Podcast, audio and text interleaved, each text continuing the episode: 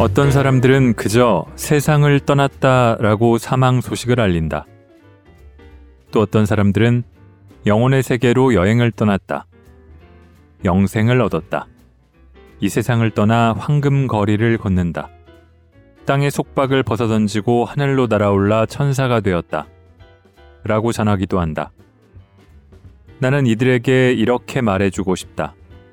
돌아가셨다, 승천하셨다, 쓰러졌다, 체크아웃했다, 숨이 넘어갔다, 밥숟가락을 놓았다라고 할지, 그냥 세상을 떠났다라고 할지 그리 걱정하지 않아도 된다.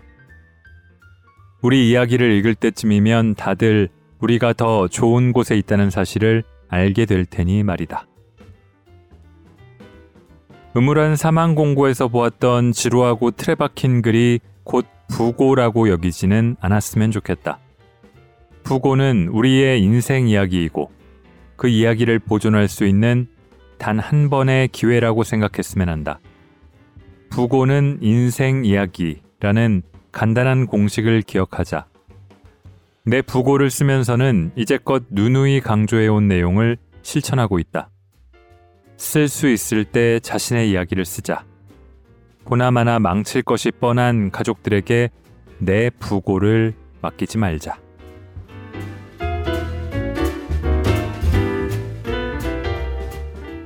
골라드는 뉴스룸 책 읽는 순간 북적북적입니다. 저는 심영구 기자입니다.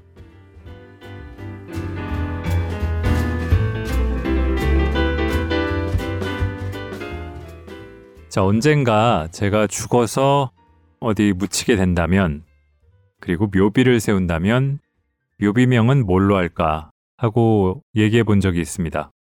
우리나라에서는 그렇게 묘비명을 요즘에는 많이 쓰나요? 많이 쓰지는 않았던 것 같은데, 그 익히 알려진 영국 작가 버나드 쇼의 묘비명, 우물쭈물하다가 내 이럴 줄 알았지.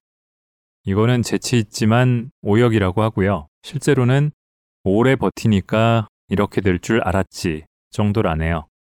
어쨌거나 재치 있는 말이죠. 이 묘비명은 결국은 그의 인생을, 그 사람을 한두 마디로 정리하면 뭘까 같습니다. 제가 그때 나눴던 대화에서는 당연하게도 결론을 못 냈고 지금도 마찬가지입니다. 제 인생을 아직 많이 살 것 같은데 한두 마디로 정리하기가 어렵더라고요. 그럼 좀 더 길게 자신의 부고를 써보면 어떨까 싶은데요. 이 부고, 오비추어리가 사람의 죽음을 알리는 글인데 자신의 부고가 웬 말이냐?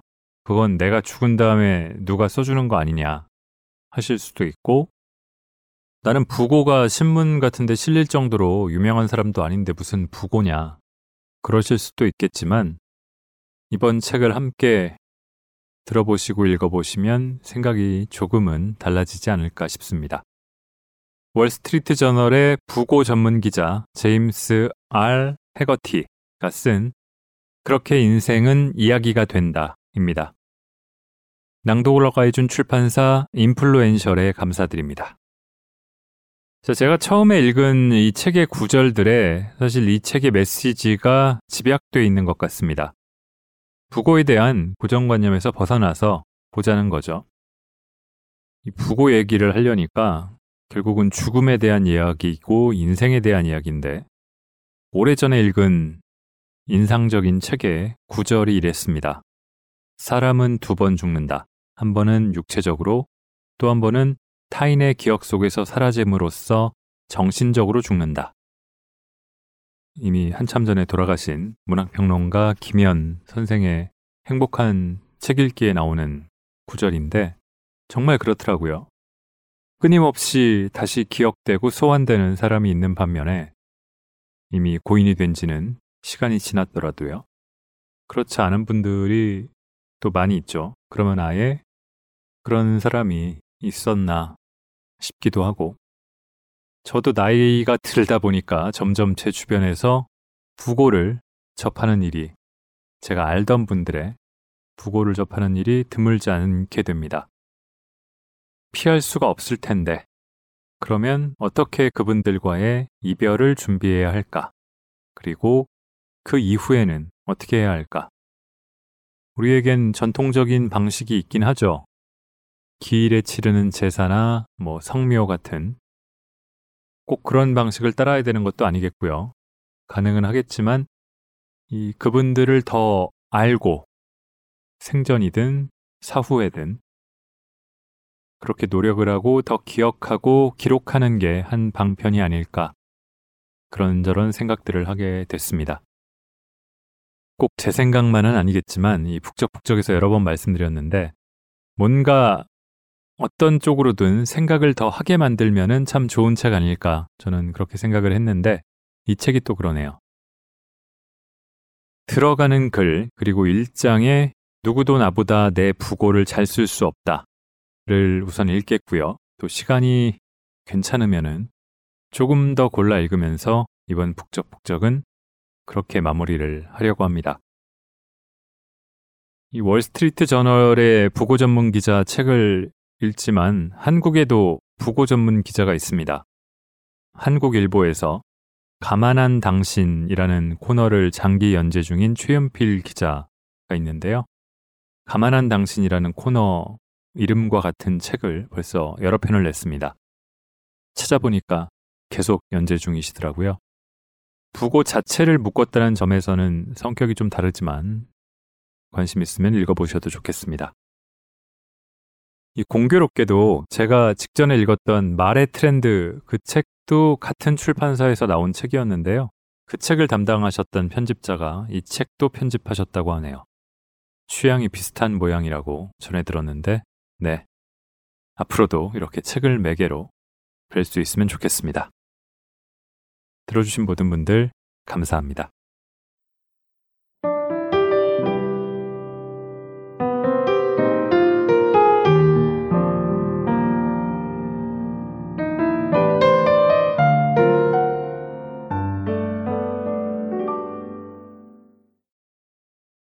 언젠가 당신 인생의 이야기가 글로 쓰이는 날이 올 것이다. 문제는 그 이야기가 얼마나 근사하게 혹은 형편없게 쓰이느냐는 것이다. 그 결과에 따라 친구와 가족은 물론이고 아직 태어나지 않은 미래의 후손들에게 당신에 관한 전혀 다른 조상이 전해질 테니 말이다. 이 책은 자신의 이야기가 공정하고 정확하며 흥미로운 데다 영감마저 줄 수 있기를 바라는 이들을 위한 내용을 담고 있다. 어떻게 하면 내가 원하는 방식으로 내 이야기를 전할 수 있을지, 그 이야기를 생각하고 준비하면서 얼마나 더 나은 삶을 살게 될지를 다룬다. 만약 손을 놓고 있다가 전부 운에 맡겨버린다면 당신 인생의 이야기는 이 지구상에 다음과 같은 두 가지 방식으로 남을 가능성이 크다. 첫 번째는 1%에 해당하는 유명인의 경우다. 영화 배우나 메이저리그에서 뛰는 운동선수, 거물급 정치인, 포춘 선정 100대 기업의 최고 경영자, 에어프라이어 발명가 같은 유명인들의 경우라면 전문 기자들이 그들의 삶을 몇 문장으로 요약해 부고를 쓸 것이다. 그렇다고 그 이야기에 완전히 문제가 없다는 뜻은 아니다. 만일 그들이 생전에 자신의 삶에 대해 깊이 있는 글을 썼거나 육성으로 이야기한 적이 있다면 기자들은 사실에 한결 가까운 글을 쓸 수 있을 것이다. 누가 뭐래도 자기 자신보다 자기 이야기를 더 잘하는 사람은 없기 때문이다. 두 번째는 나 같은 나머지 99%의 경우다. 이 경우에 당신의 이야기는 슬픔 속에서 장래 문제를 급하게 처리하느라 정신이 혼미해진 가족이나 친구의 손에 급조될 가능성이 크다. 글쓴이가 선의로 이 작업을 맡았더라도 그의 묘사 속 인물은 유감스럽게도 당신이 알지 못하는 다른 누군가의 모습일 수 있다. 글쓴이는 당신이 생전에 털어놓은 흥미로운 일들을 불완전하거나 흐릿하게 기억할 것이다. 그런 이야기는 어김없이 심각하고 따분할 수밖에 없고, 당신이 진정 어떤 사람이었는지, 인생에서 무엇을 이루려고 했는지 어떤 배움을 얻었는지, 무엇을 성취했는지 알려주지 않는다. 어떤 이들은 신문에 좁쌀만한 글씨로 부고를 싣고 레거시닷컴 같은 온라인 추모 공간에 빈약한 기록으로 남아 격식을 차려 망자의 삶을 영원히 남기기 위해 비용을 지불할 것이다. 나의 인생 이야기, 우리의 인생 이야기가 이보다는 더 나은 대접을 받았으면 좋겠다. 이런 이유로 이 책에서는 우리의 인생 이야기를 쓰는 방법, 우리가 세상을 떠난 뒤 그 일을 대신 마무리해야 하는 사람에게 최소한 메모나 음성 녹음을 남기는 방법을 설명한다. 걱정할 필요는 없다. 자기 이야기를 하는 것은 유언장 작성이나 다락방 청소처럼 성가신 일이 아니다. 생각보다 어렵지 않고 어쩌면 즐거운 일일지 모른다. 뜻밖의 성과를 얻을 수도 있고 말이다. 이 책을 읽는다면 인쇄물과 온라인에 등장할 우리 삶의 요약본이 적어도 우리가 원하는 성적표에 가깝도록 모양새를 다듬을 수 있을 것이다. 목표를 좀 더 높게 잡아보자. 이 책은 가족과 친구, 그리고 아직 살아있는 동안의 자신을 위해 만약 당신이 아직 젊다면 더더욱 우리의 인생 이야기를 간결한 회고록이나 자서전처럼 길게 쓰는 방법도 알려준다. 이제껏 살아온 삶에 대해 이야기하다 보면 기억할 가치가 있는 일을 성취하기 위한 방향으로 자신이 제대로 나아가고 있는지도 점검할 수 있다. 우리가 남길 짧거나 긴 이야기에는 동일한 스토리텔링 기법이 적용된다. 월스트리트 저널에 누군가의 인생 이야기를 쓰기 전에 나는 다음 세 가지 질문을 던진다. 여러분도 자신에게 같은 질문을 던져보길 바란다. 인생에서 무엇을 이루고자 했는가? 그 이유는 무엇인가? 목표를 이루었는가? 임종을 앞두고 인생 이야기를 고쳐 쓰기엔 너무 늦었다고 깨달을 때까지 기다리지 말고 지금부터 종종 스스로에게 던져야 하는 질문들이다. 수많은 인생 이야기를 요약해서 이 책에 담았다. 인생 이야기를 쓰는 법과 그 이야기들로부터 배울 수 있는 점을 보여주기 위해서다. 나는 부고 기사를 쓰면서 성공한 사람들이 대체로 낙관적이라는 믿음을 더욱 강하게 품게 되었다. 단지 그들이 세상 만사가 좋은 방향으로 흘러간다는 착각에 빠져 살았기 때문은 아니다. 그들은 어떤 상황이든 견뎌내면서 성공법을 찾았고 비관적인 증거들이 넘쳐나더라도 적어도 자신이 살아가는 동안은 어쨌든 세상이 계속 돌아가리라 확신했다. 낙관주의와 성공의 연관성은 새삼스러운 사실이 아닐 뿐더러 반드시 기억해야 할 이치다. 자신이 공경에 빠졌거나 인류애가 곧 사라질 위기에 처했다고 단정 짓는 사람들은 이불 밖으로 나와 무언가를 해봐야겠다는 동기를 찾지 못할 것이다. 이 책을 쓰는 동안에도 세상에서 전해지는 뉴스는 그리 희망적이지 않다. 이런 상황에 대처할 방법이 하나 있다. 먼저 신문 일면을 펼쳐 최근 일어난 끔찍한 사건에 관한 기사를 읽자. 그러고 나서 부고란을 펼치고 자신을 다잡는 것이다. 부고 기사를 읽다 보면 가장 암울한 시기에도 인간의 본성과 능력을 있는 그대로 평가하면서 더욱 견고해진 낙관주의를 품은 사람들을 만나게 된다. 이들은 성공하는 법과 불행을 딛고 일어서는 법, 생계를 꾸리는 법, 사랑에 빠지는 법, 자신의 수중에 떨어진 횡재를 나누는 기쁨을 알아가는 법을 발견했다. 인생의 어느 시기에 이르면 많은 사람이 자신의 기억을 글로 남기려고 마음먹지만 대다수가 실제 행동으로 옮길 시간까지는 내지 못한다. 글을 써서 인생을 정리하는 일이 다른 일보다 덜 시급하고 하찮게 보여서일 수도 있다. 이런 이들을 위해 이 책에서는 문학적 재능 없이도 적당한 시간을 들여 글 쓰는 법을 알려주려고 한다. 실제 인생 이야기들을 통해 무엇을 넣고 무엇을 빼야 하는지, 어떻게 하면 사람들이 읽고 싶어 할 좋은 이야기가 되는지도 보여준다. 이 책이 끝날 때쯤이면 당신의 인생 이야기를 쓰는 것이 괴로운 일도 뻔뻔한 일도 아니며 허영심에 찬 과시도 아니라는데 동의할 것이다. 그러기는 커녕 오히려 당신의 삶을 그리고 당신 이야기를 읽고 배움을 얻은 사람들의 삶을 풍요롭게 해주는 실천이 될 것이다. 월스트리트 저널에서 나는 세상에 알려지지 않은 사람들의 부고를 쓰는 기자로 알려져 있다. 내가 쓰는 부고 기사 대부분은 흥미롭고 주목받을 만한 삶을 살았지만 대중적으로 이름이 알려지지 않은 사람들의 부고다. 독자들은 종종 이렇게 말한다. 그 사람에 대해 들어본 적은 없지만 그의 이야기는 무척 매력적이었어요. 아직 깨닫지 못했을 수도 있지만 당신의 인생 이야기도 충분히 흥미롭고 매력적일 수 있다. 당신이 남긴 인생 이야기는 가족과 친구, 자신에게 주는 최고의 선물이 될 것이다.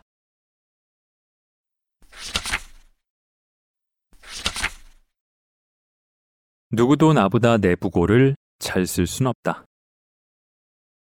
나는 월스트리트 저널에서 유일한 부고 전문 기자로 일하면서 유명한 사람, 유명했어야 하는 사람, 악명 높은 사람, 주목받았어야 하는 사람뿐만 아니라 거의 알려지지 않은 사람까지 포함해 지금껏 800여 명의 인생 이야기를 썼다. 몇 년 전에는 한층 더 까다로운 일을 시작했다. 바로 나 자신의 부고, 즉, 나의 인생 이야기를 쓰기 시작한 것이다. 처음 맞닥뜨린 문제는 어디에서 시작해야 할까 였는데 이에 대해 내가 찾은 답은 출발점에서 시작하자는 것이었다. 1956년 7월 30일 어머니는 비가 내리던 선선한 여름날 정오 무렵 미니에폴리스에서 나를 낳았다. 그러고는 담배를 한 대 피웠다. 이 도입부가 내 부고를 시작하는 첫 문장으로 적절하다고 느끼는 사람은 거의 없을 것이다. 그래도 괜찮다. 내 부고를 직접 쓸 때 좋은 점 중 하나는 마음대로 쓸 수 있다는 것이다. 세 단락으로 끝내버리거나 이 책보다 더 길게 서술할 수도 있다. 수다스럽게 제잘거릴 수도 있고 신중하게 말을 고를 수도 있다. 음울한 사망 공고에서 보았던 지루하고 틀에 박힌 글이 곧 부고라고 여기지는 않았으면 좋겠다. 부고는 우리의 인생 이야기이고 그 이야기를 보존할 수 있는 단 한 번의 기회라고 생각했으면 한다. 부고는 인생 이야기라는 간단한 공식을 기억하자. 내 부고를 쓰면서는 이제껏 누누이 강조해온 내용을 실천하고 있다. 쓸 수 있을 때 자신의 이야기를 쓰자. 보나마나 망칠 것이 뻔한 가족들에게 내 부고를 맡기지 말자. 처음부터 생각했던 목표 중 하나는 부고의 표준 형식을 따르지는 말자였다. 나의 고귀함과 관대함, 가족에 대한 헌신을 부풀리는 미사 여구들 사이사이에 이름과 날짜, 성과 등을 줄줄이 나열하는 식으로 내 부고를 쓰고 싶지 않다.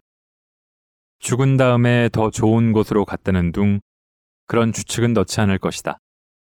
가족에게 둘러싸여 세상을 떠났다 라고도 쓰지 않을 것이다. 그랬다가는 임종 자리에서 내가 벌떡 일어나 문으로 내달릴까봐 가족들이 걱정했다는 인상을 독자들에게 줄 수 있기 때문이다. 그 대신 내가 인생에서 무엇을 이루려 했고 삶이 어떻게 펼쳐졌는지를 솔직하고 담백하게 설명하려 노력할 것이다. 생각해보면 어쨌든 이것들은 스스로에게 물어볼 가치가 있는 질문들이다. 가령 일주일 또는 한 달에 한 번씩 나의 목표는 무엇인가? 그 이유는 무엇인가? 목표에 도달했는가? 같은 질문을 스스로에게 던진다면 보다 나은 선택을 하는데 도움이 될 것이다. 그리고 나 자신을 제대로 알아갈 수도 있다.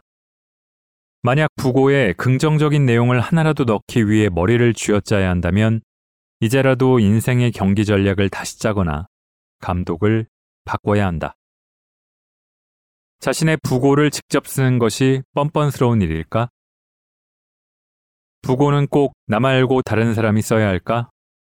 나는 그렇게 생각하지 않는다. 누구도 내 부고를 나보다 잘 쓸 수 없다. 내 저널리즘 커리어가 다섯 살 때 시작되었다는 사실을 기억하는 사람이 나뿐인 것처럼 말이다. 다섯 살 때 나는 직접 글씨를 써서 Worm Killers 라는 신문을 잠깐 발행했는데 왜 이런 제목을 골랐는지까지는 기억나지 않는다. 그로부터 한참 시간이 흐른 뒤 벨기에 수도사들이 만든 트라피스트 맥주에 관한 기사를 Wall Street Journal에 싣기 위해 내가 얼마나 많은 수도원을 찾아다녔는지 말해줄 수 있는 사람도 나뿐이다. 다섯 곳이다. 월스트리트 저널에 실릴 부고를 쓴다고 하면 유가족들은 고인에 관해 잔뜩 이야기하고 싶어 한다. 고인에 관해 이야기하다 보면 슬픔이 치유된다고 생각하는 듯하다. 그러나 유가족들이 고인의 삶에 대한 기억을 보존하는데 깊은 관심을 보이면서도 정작 고인의 삶에 대해서는 아는 것이 별로 없어서 놀라울 때가 있다. 가장 기본적인 질문에 대답하는 것조차 힘들어하는 사람도 있다. 고인에게는 미들네임이 있습니까? 대학을 졸업했나요? 전공이 무엇이었죠? 부모님은 무슨 일을 하셨나요? 고인이 로스쿨에 들어갔다가 유기농 양파를 재배하기로 결심한 이유는 무엇인가요? 손주는 몇 명입니까? 유가족 대부분은 돌아가신 부모님이 인생에서 다른 길을 놔두고 왜 이 길을 선택했는지 그 이유를 물으면 제대로 대답하지 못한다. 부모님의 사명을 탐구하고 이해해야 하는 수수께끼가 아니라 당연한 일로 받아들였기 때문이다. 인생 이야기 기록을 돕는 비영리 단체인 어그의 지원으로 2021년 4월에 영국 성인 2,000명을 대상으로 설문조사를 실시했다. 응답자의 약 3분의 1이 조부모의 직업이 무엇이었는지 모른다고 했다. 응답자의 3분의 2는 가족의 역사를 더 알고 싶어 했다. 내 아이들이 나에게 관심을 가진다면 몇 가지 사실을 알 수 있을 것이다. 그 중에는 아이들이 흘려들었던 이야기도 있고, 내가 미처 말할 기회를 만들지 못했던 이야기도 있다. 예컨대 아이들은 내가 어떻게 이 이름을 갖게 되었는지 궁금해할 수도 있다. 부모님은 내게 제임스 로버트 해거티라는 이름을 지어 주셨다. 제임스는 친할아버지를 기려서 붙인 이름이다. 로버트는 삼촌의 이름이었다. 미 육군 항공단 조종사였는데 2차 세계대전 때 비행기 추락사고로 돌아가셨다. 정작 부모님은 항상 나를 로버트의 약칭인 밥이라고 부르셨다. 어느 날 나는 진지한 작가처럼 보이고 싶다는 얄팍한 생각에 제임스 R. 해거티라는 필명을 쓰기로 했다. 이제 친구들은 나를 밥이라고 부르고 좀 똑똑한 친구들은 제임스의 약칭인 짐까지 붙여서 짐밥이라고 부르는데 나머지는 나를 뭐라고 불러야 할지 몰라서 난처한 기색이다. 교훈. 아이의 이름은 실제 부를 이름으로 짓도록 하자. 부고를 쓰다 보니 사람들의 첫 직업, 즉 성인으로서 책임감을 배워가는 첫 단계에 관심이 생겼다. 내가 부고를 쓴 사람들 중에는 라디오 수리나 자동차 주차, 내기 당구장에서 속임수 쓰기, 대학 강의 노트 판매, 마술 묘기 등으로 시작해 성공에 이른 이들도 있다. 내 부고에는 10대 시절 슈퍼마켓 체인 K마트에서 짧게 일한 경험을 넣을 것이다. 하루는 자전거 조립을 맡았는데 작업을 감독하는 사람도 없이 덩그러니 혼자 남겨졌다. 한심하리 많지 기계에 무지했던 나는 조리법을 알아내려고 안간힘을 썼다. 첫 번째 자전거가 얼추 완성되었을 때쯤 용도와 위치를 모르겠는 부품 몇 개가 남아있는 것이 보였다. 나는 그 부품들을 쓰레기통에 넣어버렸다. 교훈. 자전거를 구매할 곳을 신중히 선택하자. 몇 안 되는 성공 경험도 반드시 넣을 것이다. 나는 18살 때 어느 스트리퍼의 홍보 사진을 찍는 일에 참여했다가 지역 카메라 동호회의 월간 사진 콘테스트에서 1등을 차지한 적이 있다. 이보다 더 흥미롭고 교훈적인 이야기는 실패의 경험일 것이다. 나는 다른 사람의 삶을 정리하는 글을 쓸 때 찬사 일색으로 쓰지 않는다. 그 대신 삶의 굴곡, 영광과 실패의 순간, 때로는 굴욕의 순간까지 쓰려고 한다. 내 이야기를 쓸 때도 마찬가지다. 그렇다면 부끄러운 실수, 잘못, 약점을 얼마나 포함시킬까? 그중 어떤 것을 골랐을까? 아직도 고민하는 부분이다. 무엇을 넣고 무엇을 말하지 않은 채로 남겨둘지 결정하는데 꽤 시간이 걸릴 것이다. 바로 이런 이유로 나는 내 인생 이야기를 쓰는 일을 일찍부터 시작했다. 나는 인생에서 무엇을 이루려고 노력해왔을까? 어렸을 때부터 신문에 글을 쓰고 싶어 했는데 그건 자연스러운 흐름이었다. 부모님 두 분 모두 언론인이셨고 내가 자전거 조립보다는 글쓰기에 더 소질이 있다는 사실을 일찌감치 깨달았기 때문이다. 그래서 일이 잘 풀렸냐고? 대체로 그런 편이다. 언론인으로 살면서 불도저를 운전해보고 트라피스트 수도사들과 맥주를 마실 수 있었으며 아이를 69명이나 키운 여성을 인터뷰할 수도 있었다. 웜 킬러스에서의 짧은 편집장 경력까지 인정받는다면 나는 60년 넘게 기자로 일하면서 줄곧 다른 사람들의 이야기를 들려주었고 드물게 내 이야기도 했다. 아직까지 이보다 더 나은 일이 떠오른 적이 없다. 이 책으로부터 영감을 얻어 많은 사람이 자신의 이야기를 시작하고 주변 사람들이 자기 이야기를 하도록 도울 수 있으면 좋겠다. 이왕 시작한 김에 자신의 부고 쓰기를 거부하는 이들에게 부고 쓰는 요령도 안내할 것이다. 자신의 이야기를 쓰든 다른 사람의 이야기를 쓰든 기본 원칙은 똑같다. 그렇다면 언제부터 쓰는 것이 가장 좋을까? 답은 너무 늦기 전에 시작하라는 것이다. 지금 당장 시작하는 것은 어떨까? 먼저 내가 사용하는 용어부터 정리하겠다. 부고에는 두 가지 의미가 있다. 첫 번째는 신문이나 웹사이트에서 볼 수 있는 사망 공고이다. 두 번째는 아직 태어나지 않은 후손들을 포함한 가족과 친구들을 위해 쓰는 더 길고 풍성한 인생 이야기다. 부고를 쓸 때는 마땅히 둘 다 준비해야 한다.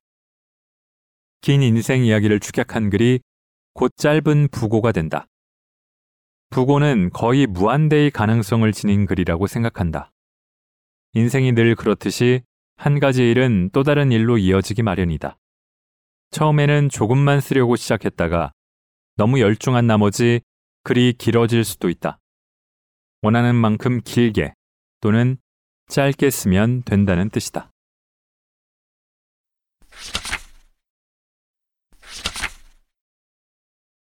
부고마저 재미없다면 죽는데 무슨 낙이 있을까? 어떤 사람들은 엄숙한 글만 품격 있는 부고가 될 수 있다고 믿는다. 그러나 내 생각은 다르다.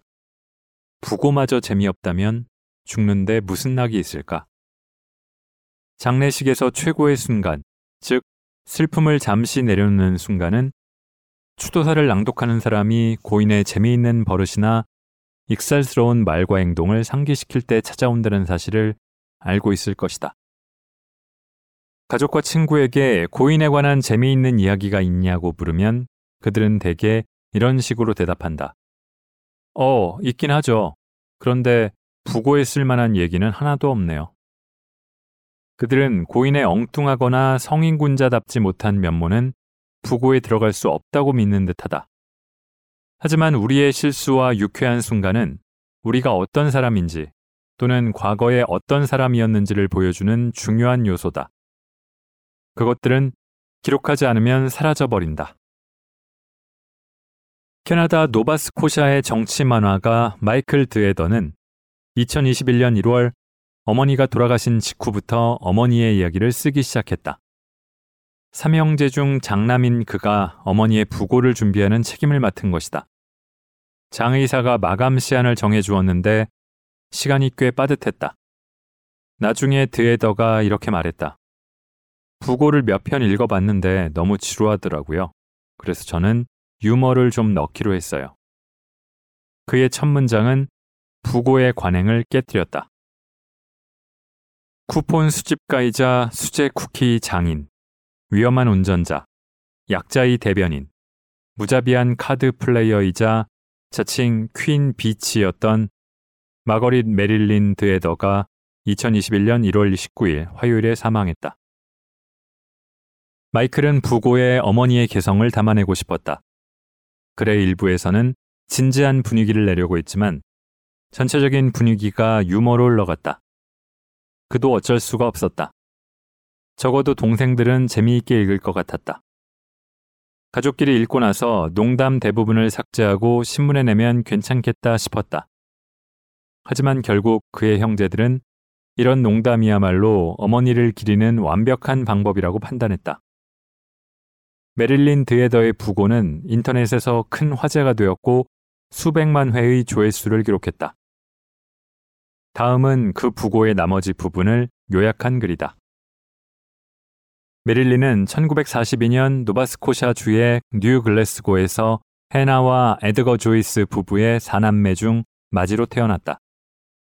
소박한 가정에 넉넉지 못한 형편에서 자라면서 10센트로 1달러를 만드는 법을 익혔고 평생 그 분야에서 탁월한 재능을 보였다.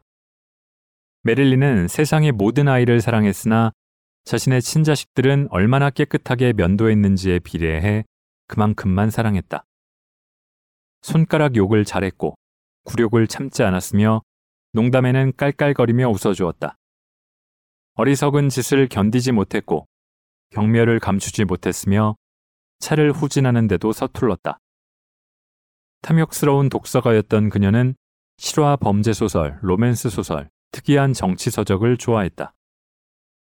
그녀는 결혼 전에 배운 미용 기술로 부엌에서 항상 누군가의 머리를 손질해 주었다. 그래서 그녀의 부엌에서는 늘 빵 굽는 냄새와 더불어 파마향 냄새가 났다. 누구보다 바쁜 삶을 살았지만 언제든지 시간을 내어 자식들의 삶을 챙겼다. 그녀가 평생 이어온 취미로는 그림 그리기, 퀼팅, 홈베이킹, 정원 가꾸기, 하이킹, 방화 등이 있다. 메릴린은 차와 토스트를 좋아했는데 그보다 더 좋아한 것은 다시 데운 차와 토스트였다. 차를 데우려고 버너를 켜놓고는 그 사실을 잊어버리기 일쑤였고 수많은 차주전자를 태웠으며 셀 수 없이 많은 연기 피해를 냈다. 그 덕분에 화재 경보기 앞에서 부채질하는 것이 차를 끓이는 자연스러운 단계라는 인상을 아이들에게 남겼다.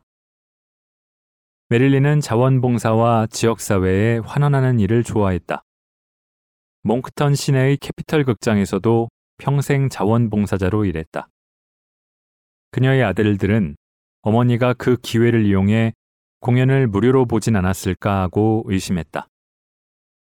메릴린의 인생에서 가장 큰 업적은 1980년대 중후반에 이루어졌다. 빚은 늘어나는데 직업은커녕 자동차도 운전면허도 없었던 그녀는 1990년대 초에 이르러 모든 상황을 뒤집었다. 집값을 현금으로 치르고 자동차도 현금으로 구매했으며 새 아들을 대학에 보냈다. 메릴린은 배은망덕한 새 아들을 남겼다. 그녀는 아들들의 이름을 완벽하게 부른 적이 없으며 그들의 농담을 제대로 이해한 적도 없었다. 크리스마스마다 새 아들 중 적어도 한 명은 수염이 덥수룩한 채로 집에 와서 분위기를 망치곤 했지만 그녀는 아들들을 매우 사랑했다. 하지만 새 아들이 모두 수염을 기르고 나타났던 끔찍한 크리스마스는 절대 있는 법이 없었다. 그녀가 한 모든 일은 아들들을 위한 것이었다. 메릴린의 유족 가운데 손녀도 셋 있다. 그녀의 아들들이 이루 말할 수 없는 반인륜적인 만행을 저지른 반면 손녀들은 아무런 말썽도 피우지 않았다. 아들들은 뿌리 채소와 분말 우유, 분말 우유라는 사실을 감추려고 우유값에 곧바로 부었지만 아무도 속지 않았다. 그런 것을 먹고 자란 반면 손녀들은 세계적으로 유명한 쿠키와 시나몬 롤빵은 물론이고 설탕이 든 과자들을 산더미처럼 쌓아놓고 먹었다. 그녀가 손녀들을 사랑하는 마음은 누구도 따를 수 없었다. 우리 대부분은 만화가나 코미디언이 아니므로 마이클 드에더처럼 웃음을 주는 일이 그다지 내키지 않거나 그럴 재주가 없을 것이다. 하지만 부고를 살피다 보면 성인 군자인 척하는 고인의 허울을 벗기기 위해 비꼬는 말을 한두 마디 슬쩍 끼워 넣는 경우가 의외로 많다. 오리건주 클레머스 폴스에서 목재 공장 관리자로 일했던 웨인 브로키의 부고는 손자 중 한 명이 작성했다. 부고의 첫 문장을 보면 브로키가 홈쇼핑 채널에서 광고하는 전동 공구류를 비롯해 다양한 제품을 주문하는데 푹 빠져 있었다는 사실을 알 수 있다. 2016년 9월 28일 QVC 채널은 충성스러운 고객을 한 명 잃었다. 부고는 다음과 같은 내용도 언급했다. 은퇴 생활을 하는 동안 웨인 브로키는 많은 이에게 심술궂은 노인으로 보였을 것이다. 이 부고를 쓴 손자 에런 브로키는 평소부터 그의 가족이 농담을 즐겨하고 걸핏하면 서로 놀렸다고 했다. 그는 할아버지의 귀여운 결점을 언급하는 것이 적절하다고 생각했다. 브로키의 장녀 테리 홀츠강은 아버지가 지나치게 감상적인 부고보다 솔직한 부고를 원했을 것이라고 말했다. 나는 가족들이 고인의 결점까지 언급한 보물 같은 부고들을 모으고 있다. 최근 몇 년 동안 발표된 부고에서는 사망한 친인척을 성미 고약하고 불만 가득한 까다로운 노인네, 패배를 인정할 줄 모르는 사람, 성가신 사람 등으로 다양하게 묘사했다. 2008년에 벵고어 데일리 뉴스는 한 여성이 암과의 용맹스러운 싸움과 길고 힘든 결혼 생활 끝에 사망했다고 전했다. 최근 뉴욕타임스에 실린 어떤 보고는 고인이 미리 작성한 것으로 그녀가 잠을 자다가 사망했으며 가족 모두 직업이 있으므로 가족들에게 둘러싸여 떠나지는 않았다. 라고 전했다.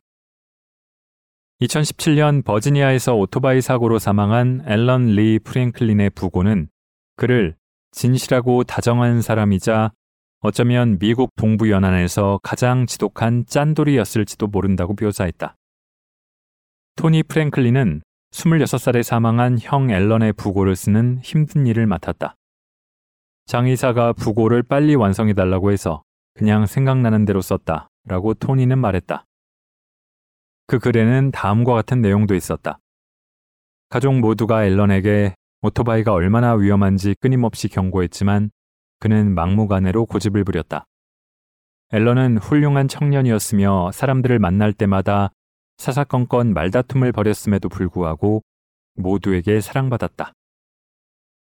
부고를 쓰는 동안에도 토니는 오토바이에 목숨을 건 형에게 여전히 화가 났지만 형의 성격을 잘 보여주고 싶었다고 했다. 사람들은 대개 일반적인 스타일의 부고를 쓰는데 형에게는 어울리지 않는 것 같았어요. 형은 일반적인 사람이 아니었으니까요. 인생 이야기를 그저 그런 일반적인 이야기로 만들지 말자.